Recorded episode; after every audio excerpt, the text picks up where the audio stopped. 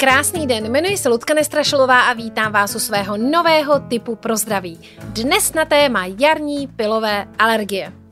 V březnu je nejvyšší čas připravit se na sezónu zvýšeného výskytu alergenů. Na příchod jara se většinou těšíme, ale pro alergiky je to opravdu nepříjemná část roku. A tak není náhoda, že v tomto období se objevuje spousta lidí v lékárnách s červenýma očima a kapesníkem u nosu. Při vzniku alergie hraje roli dědičnost, ale také ostatní faktory, jako je třeba čistota ovzduší, anebo predispozice, které k alergenům máme. Pokud třeba rodina bydlí ve vlhkém bytě s výskytem plízně, je riziko vzniku alergie daleko vyšší. Důležitá součást léčby jsou režimová opatření. Mezi nejčastěji doporučovaná patří proplachování nosu nosní konvičkou s teplou slanou vodou. Hypertonický roztok soli pomáhá zmírnit otok nosní sliznice a podporuje její přirozenou ochranou funkci. Díky tomu sliznice uvolní hleny, které pak jdou dobře vysmrkat. Zároveň působí jako očistná lázeň, kterou se směje povrchnostní sliznice od vdechnutých pilů. Proplachnosní konvičkou se dělá vždy po příchodu zvenku. Po příchodu domů je dobré se převléknout, opláchnout obličej čistou vodou nebo celé tělo rovnou osprchovat. Snížíte tak množství pilů, které se uchytí na kůži i na oblečení a nebudete je tolik vířit ve svém domácím prostředí. Nezapomínejme ani na skřížené potravinové alergie.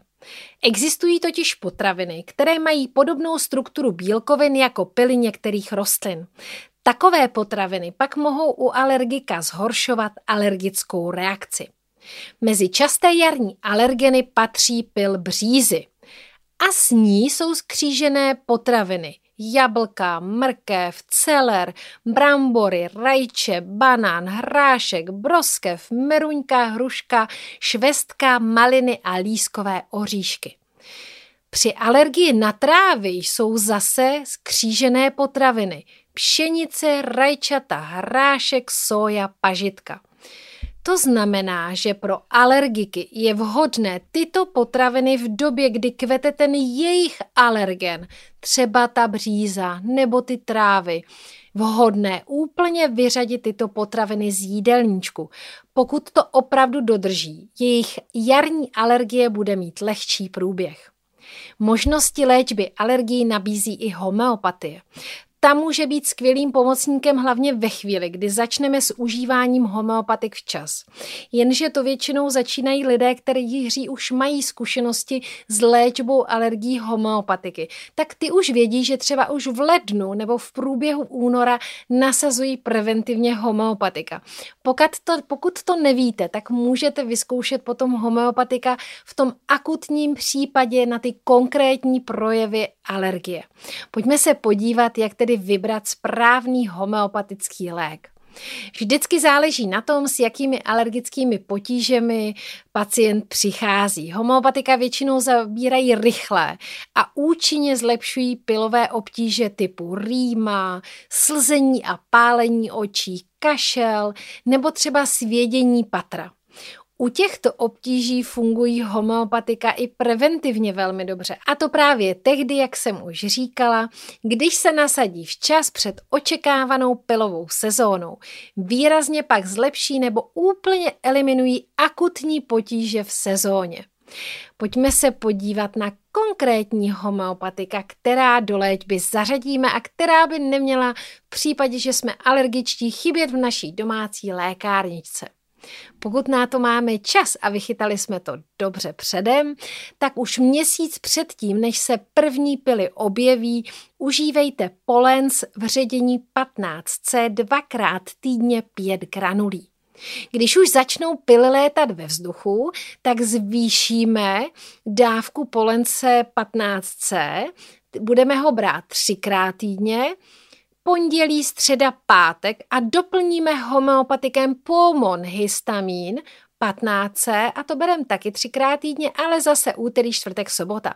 Takže polen z pondělí, středa, pátek a poumon histamin úterý, čtvrtek, sobota. Pokud se objeví příznaky konkrétní alergické reakce, tak můžete zvýšit užívání poumon histamín 15 klidně až na pětkrát denně.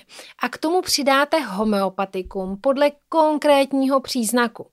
Na vodnatou, dráždivou až pálivou rýmu, která odírá kůži pod nosem, je vhodný Allium cepa 9C.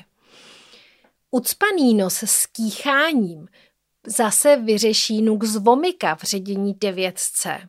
A na červené oteklé oči, které slzí, je skvělá eufrázia officinalis 9C.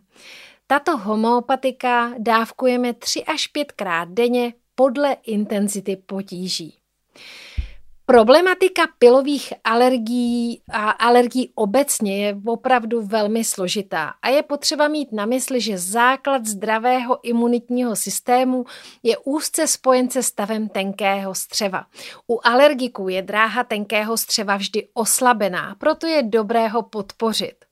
Na místě je podpora střevní mikroflóry, třeba pravidelným užíváním pikles – tedy kvašené zeleniny a kysaného zelí bez konzervantů.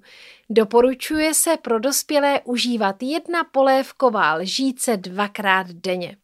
V období jara, tedy v měsících březen, duben, květen, je vhodné k tomu podpořit i činnost jater a žlučníku, které zvýšením své funkce a obnovou buněk podpoří detoxikaci organismu. A to užíváním homeopatika s názvem Chelidonium 5 a nebo 9C. Jednou denně 5 granulí. Myslete na to, že léčba astmatu, potravinové alergie nebo atopického exému je složitější a většinou vyžaduje delší časový interval. Vždycky je velmi dobré a důležité znát svůj konstituční lék. Ten vám vybere eh, dobrý lékař homeopat, a zahrnuje celou vaši osobnost. Je to prostě lék, který vychází z vaší konstituce. V případě tedy větších potíží neváhejte, navštivte dobrého homeopata. Tento tip najdete v textové podobě vypsán i na audioblogu na. Eh, budu ráda, když mě budete sledovat i na sociálních sítích, na Facebooku a především na Instagramu na vlně zdraví, kde sdílím rady a typy ze svého každodenního života. Mějte se hezky a doufám, že letos svoje alergie zvládnete líp.